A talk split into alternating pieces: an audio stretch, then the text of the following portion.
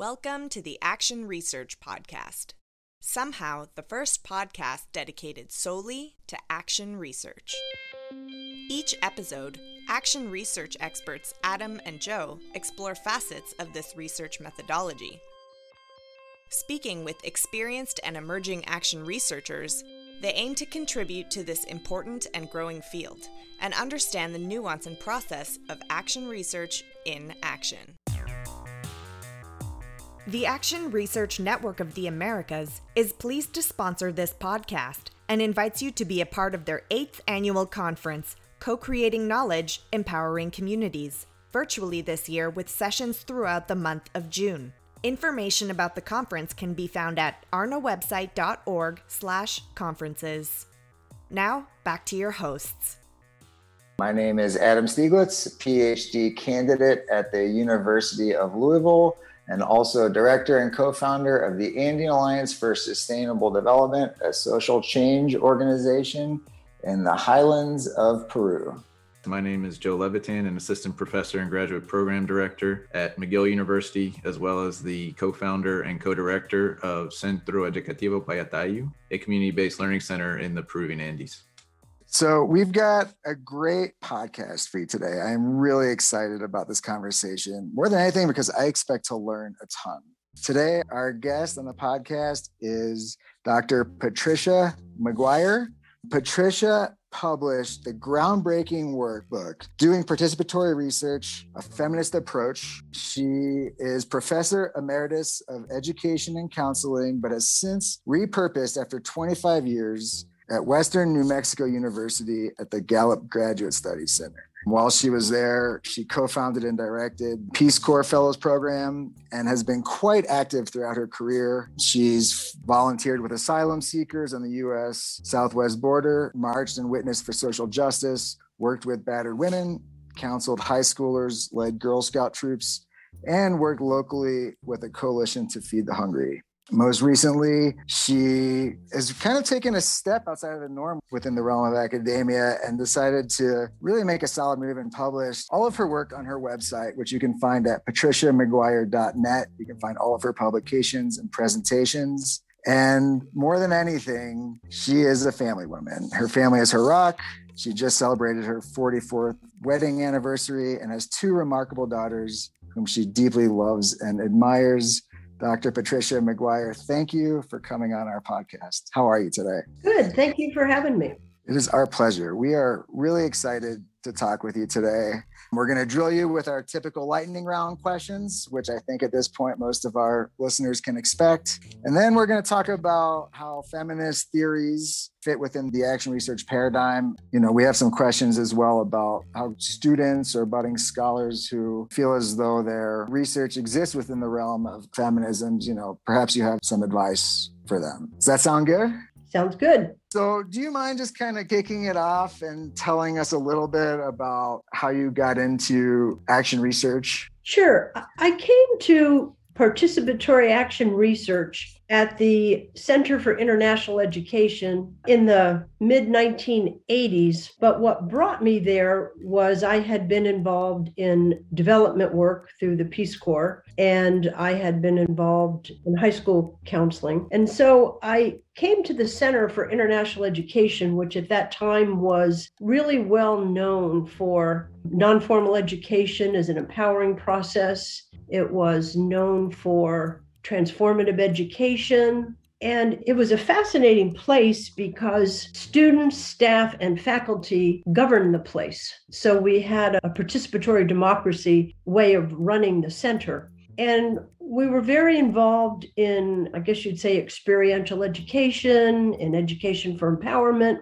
But there was a lot of examining. So we're excited about participation in governance. We were excited about participation in development projects, in education. But the research methodologies and approaches we were using and the evaluation processes were still, I would say, fairly traditional. And at that time in the global south and also in the global north, in the international development community, there was this beginning movement, I guess it was in the sort of the mid 70s, in participatory action research. And of course, there was another strand of action research in workplace democracy, but we were really becoming informed by participatory action research. And so there was a questioning and an effort amongst us to really look at how could we make our research practices congruent with our beliefs about participatory governance, participatory education. There was a professor, Peter Park, in the Department of Sociology who was involved in participatory action research, and a professor at the center, David Kinsey, who was really beginning to look at alternative research methodologies. So that brought me to the world of participatory action research. So, in addition to being a doctoral student, I had about a 10 year period where I was doing international training work, experiential training, participatory training for adults. I, I, was doing work in both West Africa and the US. And so I came to participatory action research via this route of participatory education, participatory governance at the center, and then activism work that many of us women at the center were doing in the community around reproductive rights. And so it's both that activism and that interest in participation in people's rights to have a voice in education, research, what was going on in their lives that brought me to participatory action research. Pat, thanks for sharing that. A lot of terms being thrown around as it relates to action research. So I think it's a perfect time for. It's time for a lightning round. Adam and Joe have prepared some key questions for our guest. The challenge is to answer them in the shortest amount of time. You ready? I'm ready. Question one What is action research? I think action research is, is an approach to knowledge creation that intentionally combines knowing about with doing about. And so, through cycles of research, you do research on action, you take what you learned, you apply it to your practice, and then you do more research on that. So it's sort of this cyclical approach to creating knowledge through doing. Question two Given that, what makes good action research? That I think is, is a little harder to answer. I think good or quality action research accounts for the multiple identities and positions of the researcher and the people who are involved. It not only attempts to in a very specific context and for very specific purposes, create knowledge to be used. But then it sort of scopes out and looks at how are the questions and approaches that you're using connecting to a, a larger context. So I think good action research is it's context specific, it's local, it's contextual, and it draws from the specific context and people you're working with. Question three What are some common mistakes that you have seen in action research? This depends. We could talk on one side about some of the how to mistakes. I think one mistake is impatience, where action researchers quickly want to solve or address an articulated problem. And I think sometimes it takes a while through some various cycles to get to what actually is the problem that we're looking at. So I think impatience, I think trying to sort of prematurely nail down a question because people feel very driven to know what their question is. On the flip side of that, I think there's a mistake of trying to be perfect and thinking that you're not going to make mistakes. I think that the nature of doing and the nature of doing action research is fraught with missteps and mistakes, and all of those become opportunities for learning because there's a cyclical nature of, of learning from doing. And I think if we step back from those sort of how to, I think there's a mistake if action researchers don't look at and pay attention to and acknowledge how their own identities, their own positionality informs their work. Question four What does it mean to be reflexive in action research? I would draw, I think, from the work of Wendy Frisby and Colleen Reid, who talk about reflexivity as a way where we're trying to make explicit or visible what are the power relationships in an AR project and how do those inform or impact the project.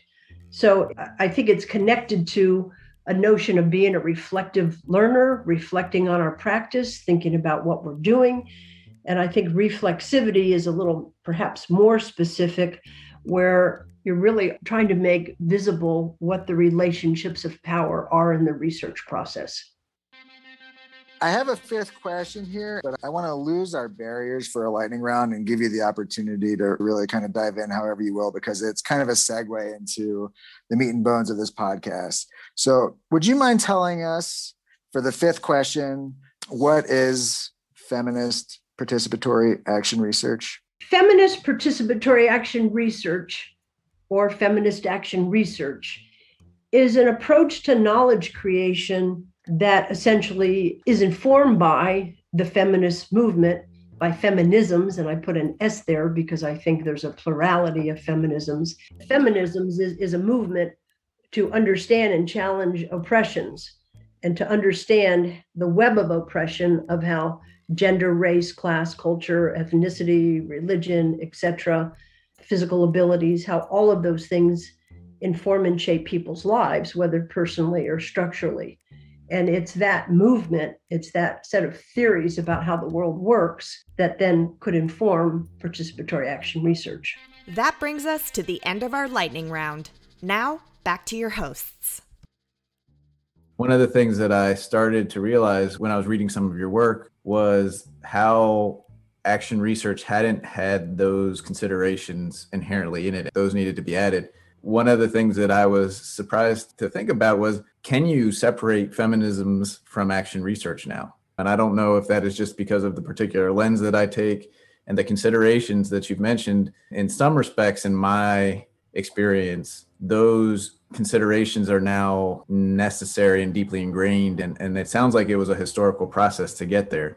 I don't think you can. I, think one of the questions that you had floated at some point in our exchanges was can you have action research without feminisms? So when I saw that question, I laughed and I said, well, you know, yes, there's gobs of it. There's tons of action research that isn't informed by feminism.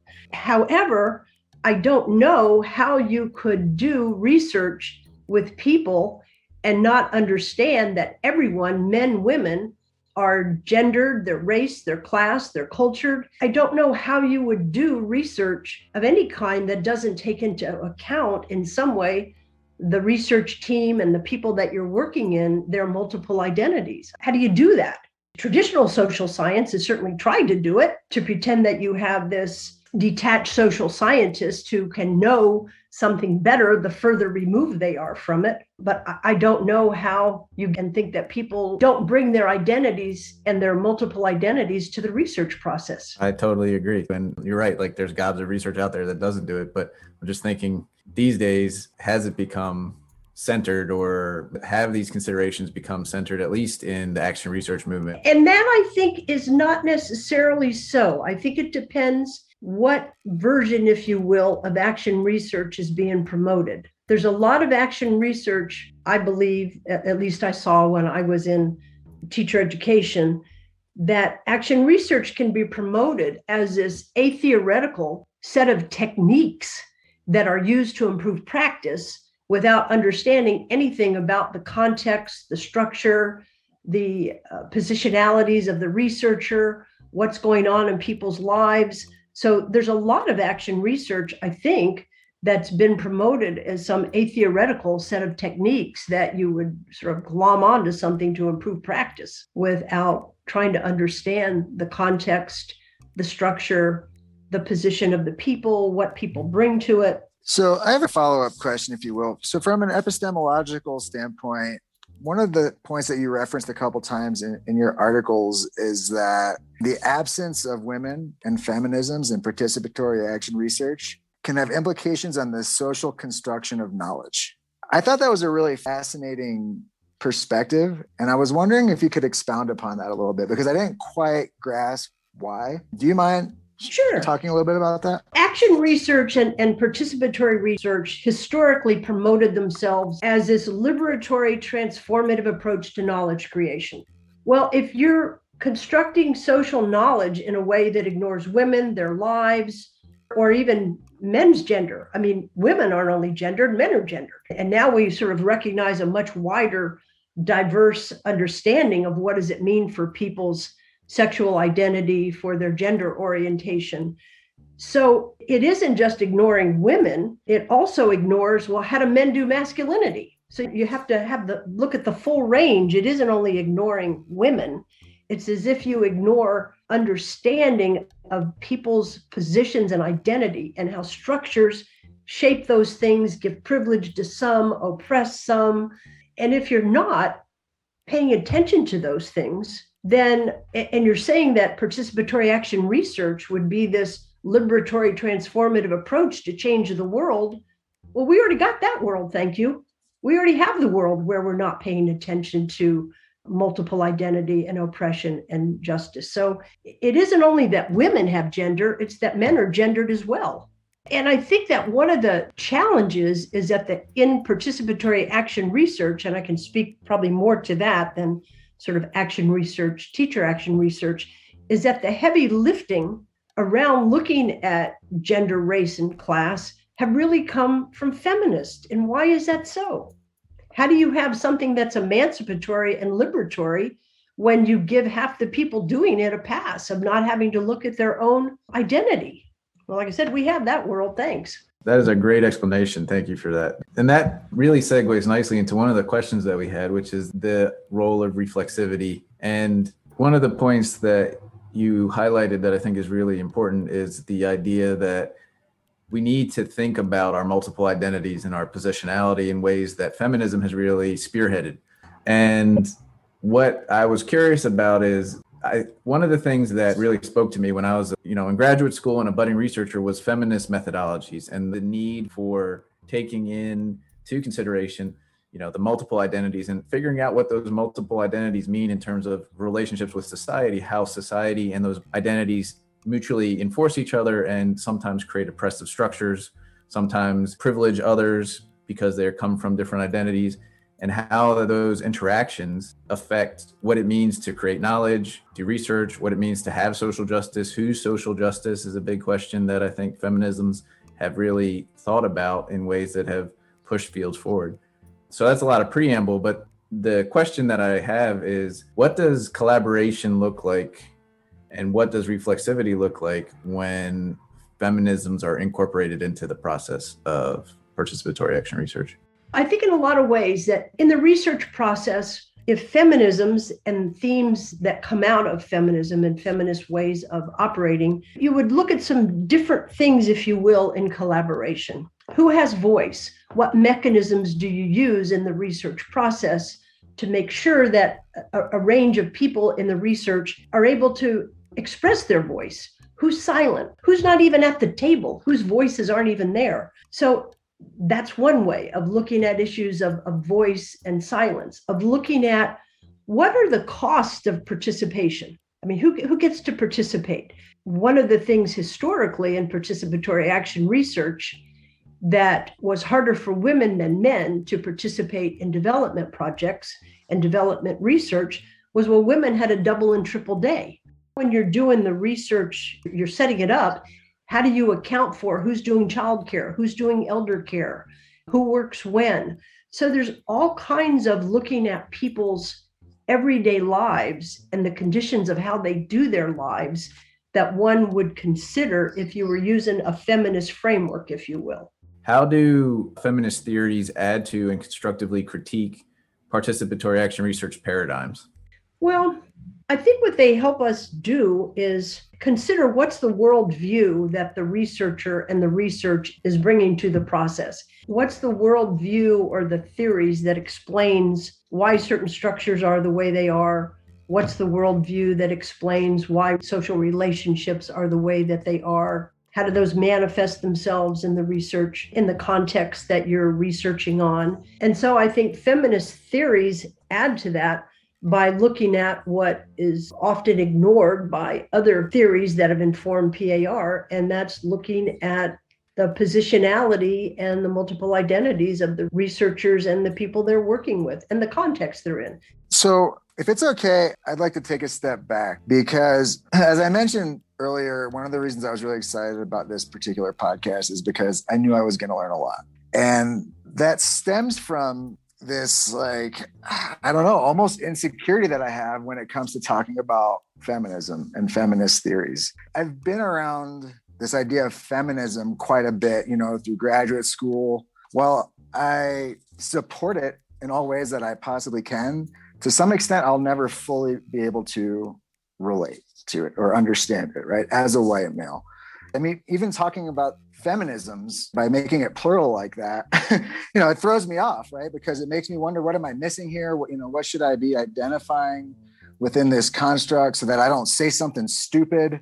You know, like I, I worry about this. So I, I kind of wanted to just sort of back up to the nuts and bolts and like, sure, you know, we, we're talking about feminisms and I don't quite understand it, frankly. So, well, I pulled out a quote from Alice McIntyre in one of, okay. in one of your publications where you wrote that feminist scholars have challenged the assumption that there is a universal feminist perspective. Their work complicates any notion that feminism is fixed, monolithic, and or predictive of women's lives. Hence the idea of feminisms. so, for someone who's listening to this podcast, can you kind of break it down as far as what we're even talking about here with sure. respect to feminism? Sure. The reason that I came to use the term feminisms with an S is because there isn't a monolithic feminist theory.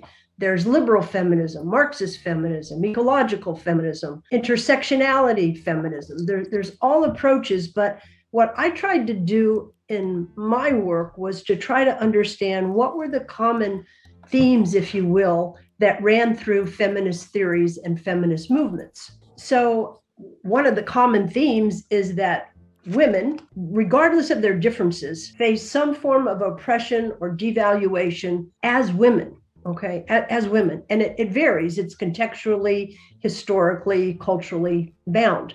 Like I started out uh, in development and kind of the women in development arena. And over time, that moved from women in development to gender in development. Because part of what I think feminisms helps us understand is that men and women are gendered and it plays itself out both in our strengths and our oppressions. And I came to that particularly because I worked with battered women for so many years. In the battered women's movement, okay, we, we needed allies. You have to have male allies because you're not going to stop violence against women if you don't also look at what's happening for men that promotes them to brutalize women in so called love relationships. There's a term for it today. We talk about toxic masculinity, the ways that socialization to certain masculine expectations and stereotypes is harmful for men. It's not only harmful for women, it's harmful for men as well. And so I think that one of the things that feminisms helps us do is understand how people's gendered, raced, classed, how all their identities can help them have strengths and help them have assets, but also come with certain social stereotypes and limitations. I shifted from, I guess you'd say, community based participatory action research because I was really in a school of education in a satellite center. And I started teaching teacher action research. And of course, there were men and women in the class. And so we did a lot of work with helping not only the women in the class, but the men in the class understand how do you do gender? What does it look like? And looking at their own classrooms and say, well, what are the gendering mechanisms that are in place in your classroom? How do you treat the male students and the female students? Or, or how do you account for the range of student sexual identities and, and gender identities? Because it's important in feminist action research for men and women, you know, and for people across that range, it's not just binary, but, you know, across the range of sexual orientation and gender identity to look at well how do you do gender? What are the gendering mechanisms in your classroom? Or and, and i'm saying classroom because i worked for 11 years doing teacher action researching research and helping men and women teachers look at that. Uh, in fact i came up with sort of a, a grid if you will of some themes that i thought that came out of feminisms and feminist action research that people might look at when they were doing an action research project and in fact, I called it feminist informed action research because then it allowed people to go, well, I'm not a feminist, but okay, so you're not a feminist. That's all right. But let's look at what would feminist informed AR look like. So you, you don't have to say you're a feminist. That's okay. But let's look at what feminist informed AR would help you look at as a teacher action research. Okay, I'm going to hop in with a follow up question actually. One of the points that you make that resonates with me is this interpretation of feminism, which posits that women, despite differences, face some form of oppression, devaluation, and exploitation. That resonates with me. One of the things that I'm not clear about when we're talking about feminism through a theoretical lens is is that intended to help us understand and inform how we incorporate other marginalized groups that also face oppression, devaluation, and exploitation, whether it's based on race, ethnicity, class, culture, sexual orientation, or is it mutually exclusive, right? You've got feminist perspective and then there's other no no because what i what from my perspective what feminism includes is not only that women face some form of oppression based on essentially being women but there's a web of oppression. There's a web of identities. We have multiple identities. We're also raced. We're classed. Our nation's place in the international economic order what our religion is. There all of those work together. And one of the things i think that comes out of oh, the work of Bell Hooks, of Chandra Mohanty, of Kimberlé Crenshaw's work today on intersectional feminism. It's this web of our identities. There's not necessarily a hierarchy of oppression, but that how do these things work together to either give you privilege or not give you privilege? And for me, it's a comma that feminism acknowledges that despite women's differences, they form some form of oppression simply by being women and that you're not only gendered, you have these other identities and, and they work together. I mean, we've seen that a lot in looking at what's happened with COVID. I did a presentation recently at my fellowship, the Unitarian Universalist Fellowship, and I looked at our Unitarian principles and feminisms in COVID. When you see how gender and race worked together, how devastating the economic implications of COVID were for women of color. In fact, there's a new term Moya Bailey talks about misogynoir. So not just misogyny, but misogynoir.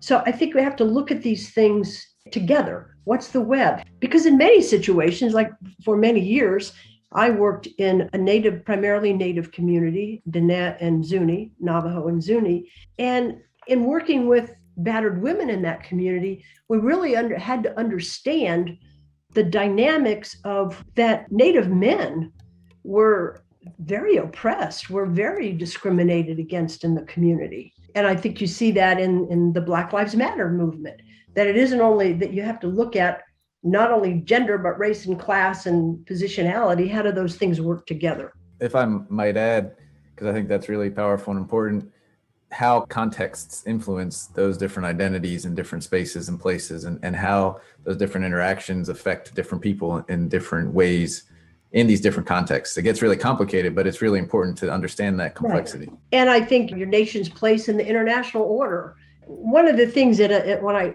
started talking about participatory action research and feminist action research, oh, I don't know, being invited to go place in the 90s, almost always the first question would come from the audience would be from a man and would want to know essentially what right did i have as a, a, white north american woman? You know did i understand what was happening for women in the global south? And it was sort of like you don't have to ask me. Turn and ask your sisters that you came with. Talk to the oh you didn't come with any? No women from your organization came? Okay. Go home and talk to the women in your organization. Go home and talk to the women in your community oh, there are no women in your organization in leadership positions. Hmm, okay, well, go talk to the women in your community who are in leadership positions. There's not a place, I, I don't believe, there's not where there isn't some kind of women or feminist movement, and it is informed by specific place, specific context. And I think that's why I use the term feminisms with an S. We have to understand that it's contextually and historically bound. Absolutely. So, one of the things that I was really curious about too was your experience over the years and what you have noticed that has changed over time. So, since you wrote the important book, Doing Participatory Research, A Feminist Approach in 1987, are there things that you've noticed that have changed about either society or action research or participatory action research or teacher action research or feminist action research? And if so, what are they? Well, there's a big there's a big question. Um, which part of that I'm going to tackle? Rather than me answer that question, I would ask everybody who's listening, as you're doing your action research and you're engaging in participatory research, how are feminist themes informing your work? Are you looking at issues of gender? Are you looking at issues of race and class? Are you looking at issues of voice and silence? Are you looking at power dynamics? If you are, great.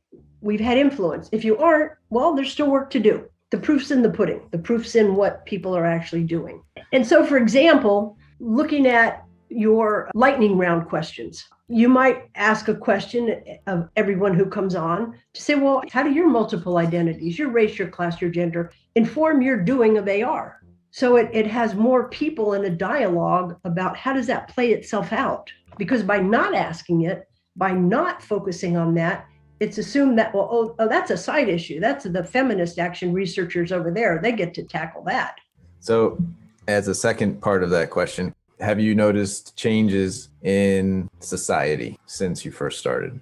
Oh, absolutely. I mean, there's still lots of work to be done. I grew up in the 50s and 60s when I, I remember when my elementary school was desegregated. I, I can remember as a child going into, I lived in a beach community, going into the city and there were department stores that had water fountains that had signs colored white. So, oh yeah, there's been a lot of changes. There's been changes for women, there's been changes for communities of color, there's been changes for people in the LGBTQ plus community. There's been lots of changes, and we still have work to do. I mean, I'm pushing 70 here, so I've seen a lot of change in society in my life, and I've seen a lot of change in academia and what gets discussed and what's in the conversation now, all of which are exciting, but it's like we can't ever let up. You can't ever stop asking, questioning, acting, raising issues because the minute you do, well, anyway, you can't. Yeah, absolutely. And then to your point about asking questions, in terms of action research and reflexivity, one of the assumptions that I had about reflexivity is that it inherently asked those questions about identity and positionality and multiple identities and positionality and power. So, do you think that reflexivity encompasses, as a concept, encompasses enough, or should there be more focus on some of these issues? No, I think it encompasses those because I think in some ways the notion of reflexivity, not reflection, but reflexivity, really comes out of the feminist movement. Mm. So I think it incorporates those. I think we're just called upon and compelled to keep asking those questions and keep considering those things. Absolutely. I, I, think if you stop asking those questions, then you're not doing your job as an action researcher. So that makes sense. Or as a human person working to right. do something in the world. Can I uh, just ask you, Adam, because you raised some issues about essentially being somewhat tentative or afraid or concerned that you might, I, I don't know, maybe ask a question that didn't that sounded stupid or that revealed you in some way. And I wonder, how are you now? Like, what are you thinking in terms of the space to question what feminisms means, what it might mean for you? I feel like I understand a little bit better what feminism is as it relates to action research and how we can be talking about it.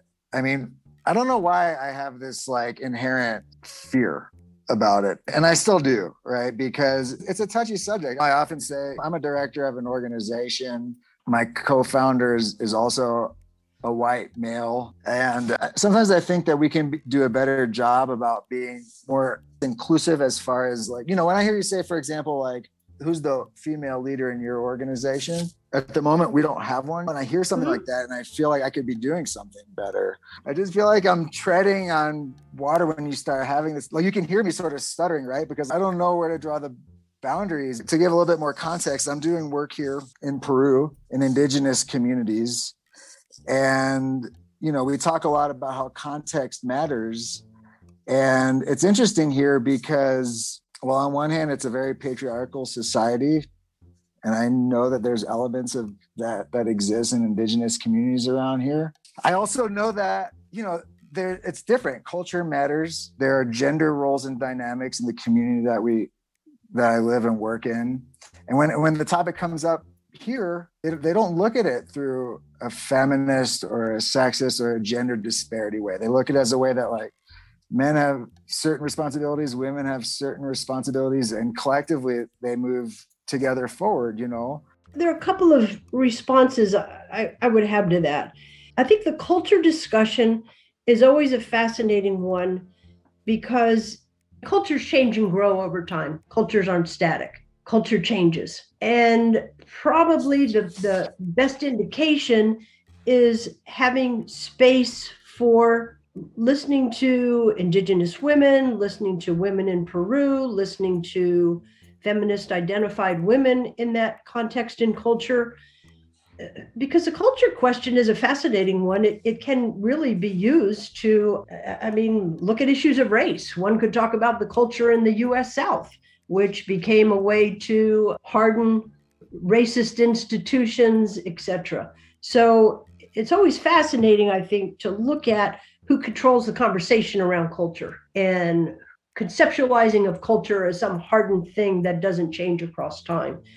Separate from that, I, I guess what I, I would encourage people who are listening, men and women, that you know, all, all women aren't feminists. I mean, you know, there's a lot of women who are discriminatory in their own beliefs about other women and about certain practices. Whatever fight there is against oppressive conditions, people need allies. And feminists need male feminists, pro feminists in the battle, the fight, the struggle, whatever you want to call it, to try to create a society where all our sons and daughters have access to the full range of human behavior, that our sons and daughters have full access to the full range of emotions, opportunities, benefits, privileges. It, it takes everybody to work on that.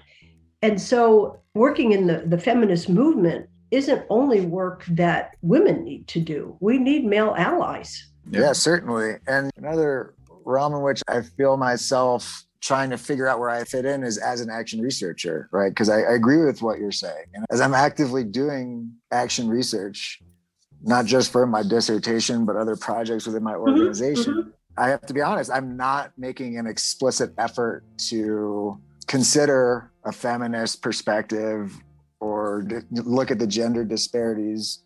I think it's something that I can improve in, but I know how I feel about it. I support it, but I, I guess I haven't figured out exactly how to incorporate that intentionally into my work. Mm-hmm.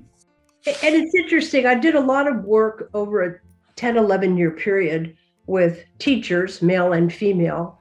And the, the men in the classes in the group as graduate students doing teacher action research were as equally called upon to understand how their identities as men race class culture etc but how their identities as men was informing their teaching and informing their work and therefore informing their action research. And it's kind of new ground but it was very illuminating for for the guys. And there's some you know powerful pieces that some of them wrote in a book we did laboring in the field of possibilities. And so i think a place to start for anybody is to look at how your own gender identity is informing your work. You know how do you do masculinity? What does that look like? How do you do masculinity as the director of an agency? What, what does that look like? And in the beginning it might be something that you're well, I don't know. I mean, I, I think there's work once one opens oneself to the possibility that, you know, that it comes with the territory of exploring the full range of who we are as people and how our privilege as well as our oppressions, how those impact who we are. One of the things that I think is really important about feminism is, is that it is liberating for men as well because it opens up when you do this kind of analysis, when you think about the overarching goal, what you said is the most powerful thing is allowing everybody to have the full range of human experiences and opportunities and privileges. One of the things that feminist analysis does is shows you how you're constrained by your own senses of masculinity or the social pressures of being a man and what that means and how that can be restricting too. So there's a sense that it is a liberatory for everybody when it is engaged in sincerely because it is about emancipation from the multiple ways in which social and cultural norms restrict in unhealthy ways the ways that we can act behave feel and think. I don't want to spin out into too too much philosophical stuff but you know there's some ways that society has constrained our behaviors to support healthy behaviors in terms of how we interact but there are other ways that society has constrained our behaviors that have been very unhealthy and i think right. feminist analysis allows us to identify those I mean, one of the things again, not to spin out too far, but I've just spent some time recently preparing and, and looking at this is when we look at how masculinity has hurt men in the COVID pandemic. When you look at the data of how many men die, how, how many men are in the ICU, et cetera, and, and you look at some of the ways that masculinity, if you will, you know, not wearing a mask, refusing to wear a mask, you know, not going for healthcare till late. And you can look at other, certainly, you can look at the conditions for people of color and how health conditions and community conditions have certainly um, impacted people of color disproportionately in the COVID pandemic. But I think we could look and say some similar things have happened for men, and hence toxic masculinity that a, a lot of the expectations and, and societal stereotypes and narrow social ways of being a man don't work so well for men either, you know. Yep, absolutely. And and that distinction, which is something that I learned from feminist theorists, is there's the identity in and of itself is just that identity. It's how that identity is constructed, manipulated, used to restrict or grant privileges to certain people. And one of the things that has happened through history is that white men in particular historically have had society work in their favor and have oppressed others. But that doesn't mean that the identity itself is an oppressive identity. It just means that that identity has enacted oppression throughout society on others. So that means that those people who embody those identities can change those behaviors and activities to be in alliance with others to make sure that there's liberation from those same oppressive structures that we have inherited through history. And these different processes. Andrea Cornwall and John Gaventa, I think, did some work on what they call pedagogy of the privileged. And it was, you know, essentially looking at how one might utilize the privilege that you have access to in an organization, an institution, or whatever, to open up greater space for other voices, other people, voices not your own, um, and and how, in a sense, you can use utilize expand the privileges you have so that more people have access to those. It's awesome that you said that because that was actually my next question. So I was going to ask you about the way in which we can think through pedagogy of the privilege and action research. So I was curious if you would like to talk a little bit more about pedagogy of the privilege. Well, for example, I worked in a, a university system. I was a director of a center. I had some voice and was able to use my voice.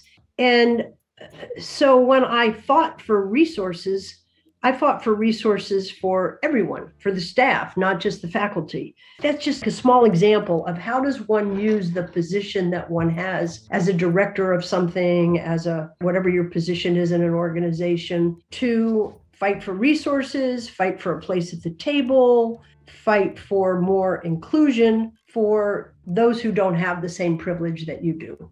I, am thinking of an, an action research project. I had Alyssa Fitzpatrick was working as a teacher in the community in the pueblo of, of Zuni, and she ended up doing a teacher action research project with students that she had in alternative school. And uh, at some point, she said, I realized that I was trying to help the girls use their voice more, but I wasn't helping the boys look at how did they dominate airtime. And she said that one of the things that her feminisms did for her was help her look and say, well, wait a minute. It's not just about changing girls in the classroom. It's also about helping the classroom as a whole look at, you know, who has airtime, who uses it, who gets heard. So I think that whatever position that we're in, how we might use the privileges and the benefits of our position to open up space and benefits for more people. And one of the things that you mentioned that really resonates with me is the role of listening and learning how to listen. And I think that, especially with folks who come from privileged backgrounds or have privilege in certain contexts, learning how to listen and hear and do both is really important and not interpret what somebody's saying through their own gendered or positionality lens. You have to do that, but recognizing it so that you understand how to create interpersonal understanding and not recreate oppressive structures by misinterpreting or misunderstanding. And I think there's still more that we can learn. And there's some interesting research out there about the how people listen and what listening is. I was introduced to through feminist theories and kind of the gendered role that listening used to have or still has in many ways and how that is a really important skill for anything social justice related. This stuff, it makes sense. There's no doubt about it, right? I guess another area that that's a little bit gray for me is what does it look like in practice? The sort of practical side of feminism and like as action researchers, what are the ways perhaps pat in the field that working in active action research projects like what are the sort of practical skills, tools, approaches to working with communities that are oppressed, where you actually do start to liberate these marginalized groups um, so that they are recognizing their role, whether it's as marginalized within their race or ethnicity or class or gender, to actually start to make advancements to a, more equal playing field. I think I'm going to draw from the work that I, I did with battered women and the work that I'm trying to do a participatory action research with battered women. And I think there are a lot of practical things in a, a, my website. I think I have some pretty practical uh, things that people might look at when they're trying to figure out how to bring a feminist lens to action research. And I'm thinking about that in order for people to have greater voice and raise their opinions or raise their issues, you have to create specific spaces and processes for that. And one of the challenges I think sometimes that we have in action research is bringing in just group facilitation skills of people learning how to work with groups to use particular skills and strategies that give people airtime, that create ways that everybody gets to talk or whoever wants to talk gets to talk. So I think their action researchers could benefit from and learn from some of the very traditional strategies of group process and group facilitation. And those are used a lot also in, I don't know, adult education and community education and participatory education. So I think that that's a very practical thing that people can do is learn and utilize some of those skills for working with groups that help create space for more people to have a voice. I mean, people have to hear their voice in a space to become comfortable to use it. So there are a lot of I don't know, things as simple as icebreaker activities and things that get a group going. For example, if one was going to look at, I think, voice and silence, how do you create specific opportunities, structured opportunities to invite people into conversations, to invite people into the group. And that's a skill set. That's a skill set that can be used in any kind of action research and any kind of collaborative work. It goes back to what you were saying about collaboration. And those are skills and strategies that we can teach and practice in the classrooms or the training programs where we're teaching people how to do participatory action research or action research. I just want to um, re- reiterate that anybody that's interested, I would imagine you said you mentioned that you have these sort of resources on your website. Anybody can go. It's open source, right? Patricia Maguire. Oh, absolutely. I mean, I think there's only two things that aren't open source uh, one is the book Traveling Companions because I don't own it. I can't, you know, put it all out there. And there might be one other thing. It's the democratizing knowledge cause. Vanessa has a question related to what you were talking about. Is part of the work first developing the skills yourself, or does context have a major impact on your approach in terms of what that work is? You know, no matter what strategies, techniques that you use, they're always employed in a particular context with a particular group. And you learn about that group or you train local people to use those skills. So i, I think they always get used in a specific context and there might be locally appropriate ways of doing some of those things but also expanding traditional meetings might look a certain way, but then there's an opportunity to shift, well, to blend in, to move in, to use in some other what might be non-traditional ways of who gets to talk, who gets airtime, how we, you know, go around a circle and get more people to participate, how we invite people in. Yeah, and I think from my perspective too, one of the things that this kind of skill work requires is an ability to know to have like a toolbox of different skills and then also know which tools are appropriate for which context. I use that metaphor a lot when I teach about leadership but I think it's relevant too for action research. Developing those skills oneself allow you to understand the interplay of contexts and your positionality and your identities in that space so that you can maneuver within those, becoming aware of where you are in that space and where your power lies and, and where it might not. So I have a question. What are the initial steps that an emerging action researcher should, should consider when engaging with a feminist paradigm in action research? So the practical questions that one should ask? In the teaching resource section, I have a PDF called Feminist Informed AR. And on slides 25 through 31, there's sort of a series of questions that one might ask oneself. And these were developed for teacher action researchers that one could ask of the research. And so, for example, there was some questions on gender. And I asked people that they might look at well how are gendering mechanisms at work? And in this particular context it was in the classroom related to people's ar topic. And i asked them to consider things like student airtime who gets attention?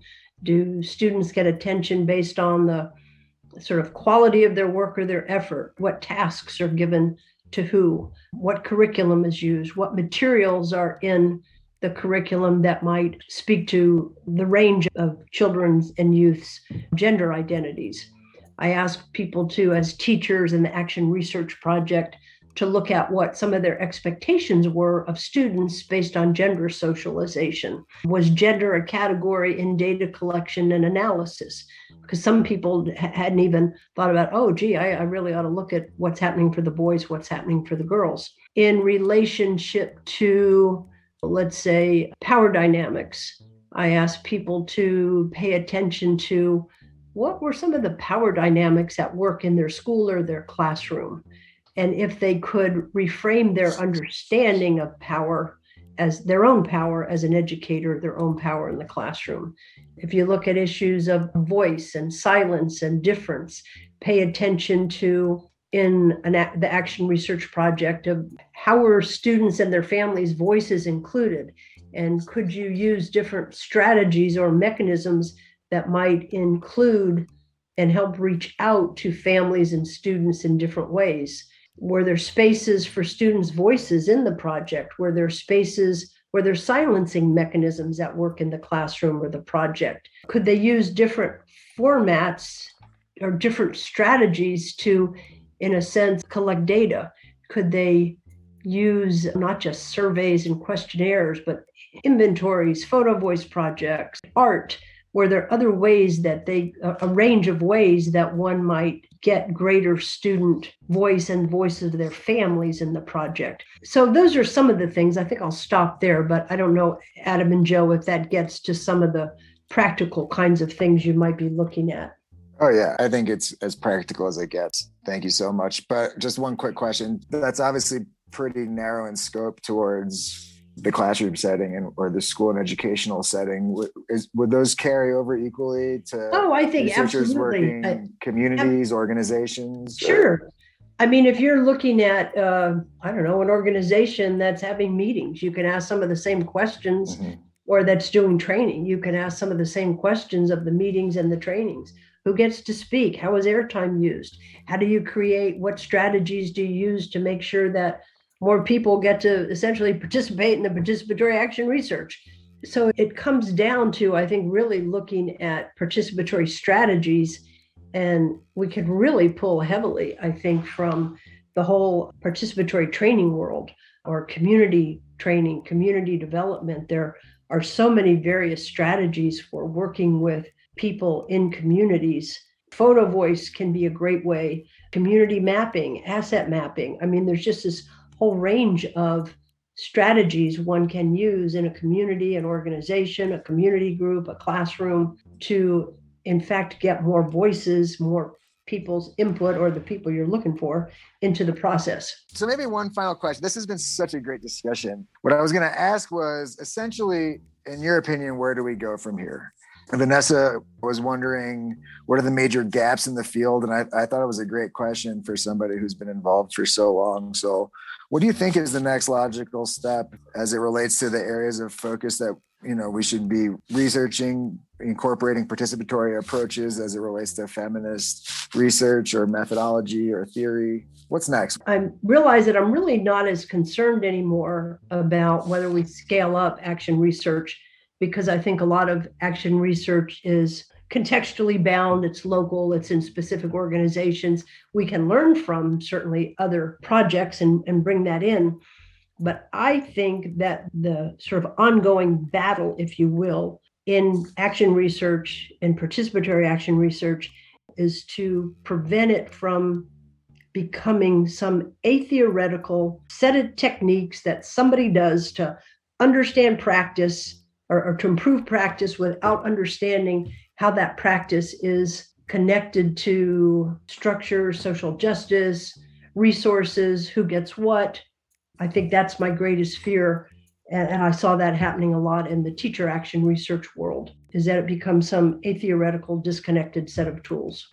I have two follow up questions from Vanessa. Her question is How can you talk about or observe gender without making assumptions about gender identities? Uh, since it's so complex, wouldn't it require a lot of front loading, reflexivity that takes time, relationship building, and things like that? I think it goes across time. I think an important thing to say that if uh, action research and participatory action research come from a premise that knowledge is created in the context of relationships, that relationships take time across time. And I think the first onus would be on the researcher, him or herself, to do some work to understand how their own gender identity, their own sexual orientation, that lens or, or, that they bring to the project. And I think sometimes in settings, depending on what they are, you can help people look at that themselves, look, look at situations like that, certain parts of, of their own identities, you can help them look at that and how that's influencing the work that they're doing. Does that get to Vanessa's issue? Yep, she's getting the thumbs up. Her second question was so, as a researcher, you can do a lot of reflexive work to understand your own intersecting identities that shape your approach and interpretations. Is that enough work in, a, in and of itself or is there some other thing that you need to do to really understand some of these issues? Think of it as sort of action research as a cycle and you do research on something and then you apply what you learn to the next cycle i think that action research implores us the field itself is premised on the fact that knowing and doing get combined so it isn't just enough to know we have to try to take what we know and apply it and then learn from that. And so, while it's certainly a step to examine one's own positionality identities, then of course you have to see well, how does that impact the work? How does it impact the doing? The purpose isn't just to know, it's to do differently because we know. And by doing differently, we learn new things, which is scary. Oh my gosh, is that scary? you know you have to take risks you have to willing to fail you have to willing to make mistakes and i think there was an earlier question about what are some of the mistakes that action researchers might make or something like that and i think as one is is holding your being paralyzed by perfection you know you have to be sort of willing to make some mistakes to try things see where they go learn from them but in an intentional way you know it's not like oh just anything goes but okay i did this these things happened what accounts for that? How might I do it differently the next time? Pat, this has been a real pleasure and it's been so informative. Thank you for sharing your experiences with us, your knowledge, all the practical contributions that you have to the field. I really love the way that you set up your website, by the way. And I highly recommend that really anybody in the realm of action research goes and checks it out, patriciamaguire.net. Um, and I hope more people start to follow your lead on that one and start you know this this knowledge and information is so important and for it to not be shared is such an injustice so thanks for taking the lead on that and just for the work that you do it's really so important i think i can speak not only for myself but for joe and the whole team vanessa and Sheka. you know i think this was a really powerful episode. Oh, this has been very exciting. It, uh, I, I mean, I don't in my daily life get to have too many conversations anymore with people around participatory action research. Although I will say that having put my website up and out there, I'm having more conversations and more interactions with people. So that's been um, exciting. Uh, so I've learned from it as well, and I appreciate that. Thank you for for the interaction and the dialogue. How have you found yourself in the world of action research? Want to be interviewed or share one of your projects? Engage in interactive dialogue with Joe, Adam, and other experts and listeners in the community on Twitter at the underscore AR pod or the Action Research Podcast. You can subscribe to our podcast on most major podcast distribution platforms, including Spotify and Apple Podcasts. Thanks for tuning in to this episode of the Action Research Podcast, created by Adam Stieglitz, Joe Levitan, Shikha Diwakar, and Vanessa Gold. See you next time.